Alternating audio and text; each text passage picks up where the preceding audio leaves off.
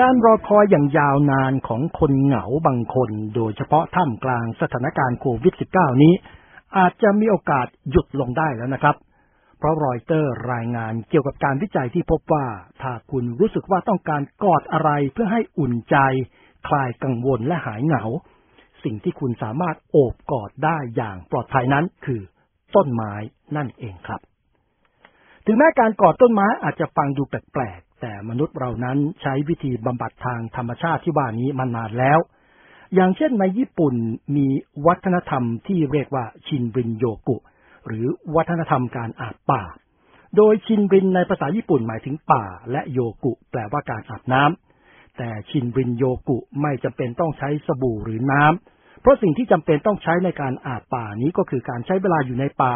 เงี่ยหูฟังสับประเสียงต่าง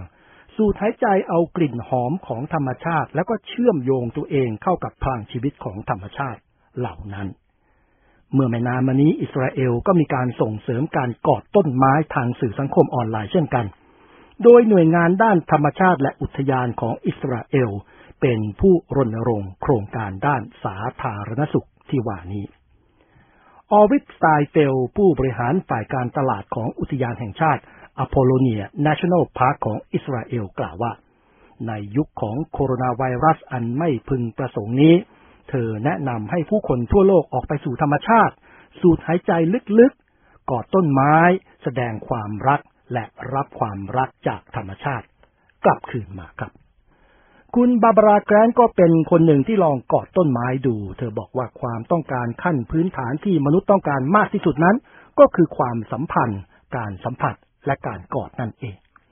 ส่วนคุณโมเช่ฮัสซานบอกกับสนักข่าวรอยเตอร์ ว่าเขาไปที่อุทยานแห่งนี้เพื่อกอดต้นไม้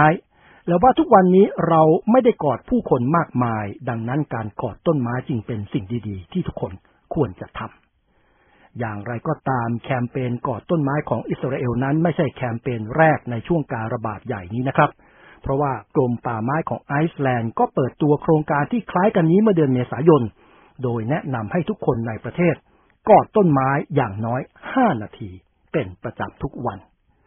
สำนักข่าวรอยเตอร์ได้เผยแพร่วิดีโอสั้นๆ ที่แสดงภาพผู้คนในไอซ์แลนด์กอดต้นไม้ในป่า โดยเจ้าหน้าที่ป่าไม้ได้เปิดเส้นทางในป่า เพื่อให้ผู้เยี่ยมชมสามารถเว้นระยะห่างทางสังคมได้ ขณะที่ตามหาต้นไม้ต้นพิเศษของตน และเจ้าหน้าที่ป่าไม้ของไอซ์แลนด์กล่าวว่าในป่านั้นมีต้นไม้มากมาย ทุกคนไม่จำเป็นต้องกอดต้นไม้ต้นเดียวกันครับ ครับนอกจากผลวิจัยเรื่องประโยชน์ต่อมนุษย์จากการกอดต้นไม้แล้ว ผลการศึกษาก่อนหน้านี้ก็ชี้ว่าต้นไม้ก็ต้องการปฏิสัมพันธ์และการสัมผัสจากมนุษย์เช่นกัน ดังนั้นถ้าต้นไม้สื่อสารกับเราได้ต้นไม้ก็อาจจะบอกว่า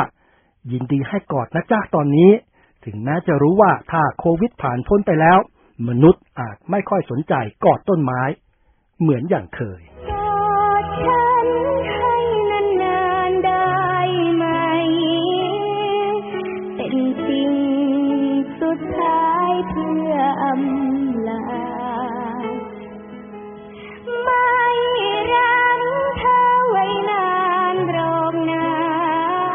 ผมจะเบริญตันสมบุญ VOA วอชิ